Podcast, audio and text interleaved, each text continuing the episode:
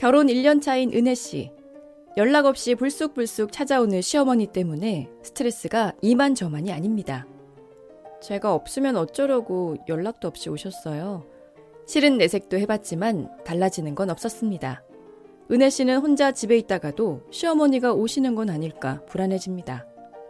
재민 씨는 동료 때문에 직장을 그만두고 싶습니다. 친해진 뒤로 부탁이 많아졌고 사적인 자리도 잦아졌죠. 매일 보는 사이라 거절하기도 쉽지 않습니다. 퇴근길에 늘 절친과 통화하는 진호 씨. 친구는 통화 내내 직장 생활이나 자신의 아내, 사람들에 대한 불만을 털어놓기 바쁩니다. 진호 씨는 불평을 들어주느라 진이 빠졌지만 계속 전화를 받았습니다. 이제는 친구의 전화벨 소리만 들어도 한숨부터 나옵니다. 저는 14년째 심리치료사로 일하고 있습니다. 사람들은 자신의 boundary에 문제가 있다는 사실을 모른 채 무거운 마음에 짐을 지고 저를 찾아옵니다. boundary란 타인의 요구를 어디까지 수용하고 거절할지, 나의 요구를 어떻게 표현할지에 대한 경계로 인간관계를 위해 꼭 필요한 안전한 거리입니다.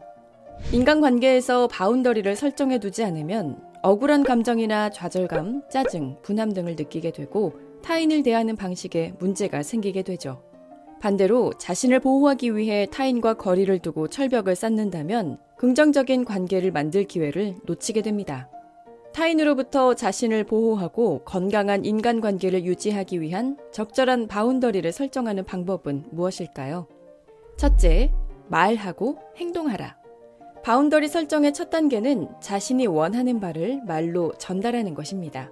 예를 들어 시어머니가 연락도 없이 찾아왔다면 오시기 전에 전화 주시면 좋겠어요. 하는 식으로 이야기하는 것입니다.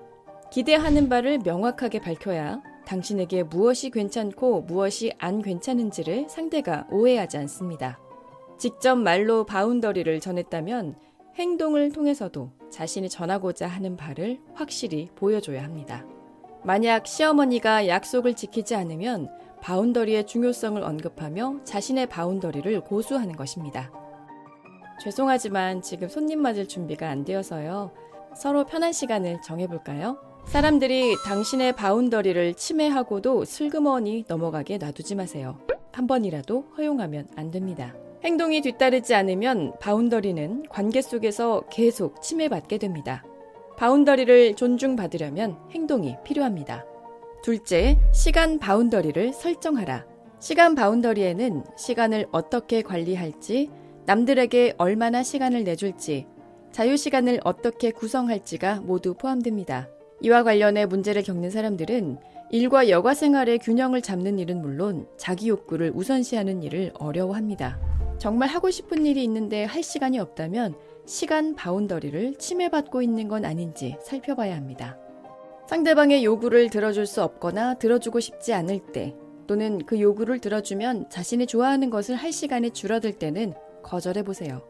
편안한 관계와 원활한 업무를 위해 상대방의 입장에서 생각해 보는 것도 중요하지만 그보다 중요한 것은 당신의 정신적, 신체적 건강입니다. 우선 나부터 챙기세요. 이래서도 그나 그들이 아닌 당신을 중심에 두어야 지치지 않고 즐겁게 일을 유지할 수 있습니다. 셋째, 최후 통첩하기. 최후 통첩은 정해놓은 결과에 자신을 맞추든지 아니면 무조건 따르든지 하라고 상대에게 선택권을 주는 것입니다. 최후 통첩을 해놓고 내가 스스로 지키지 않으면 그것은 위협에 불과합니다. 자신도 지키지 않는다면 상대방도 지켜줄 리 만무하죠.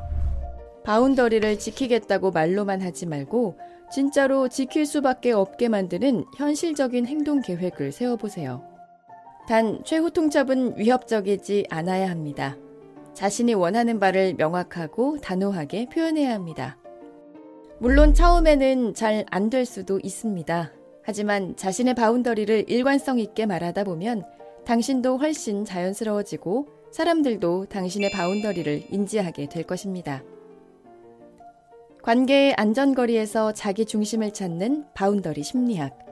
나는 내가 먼저입니다.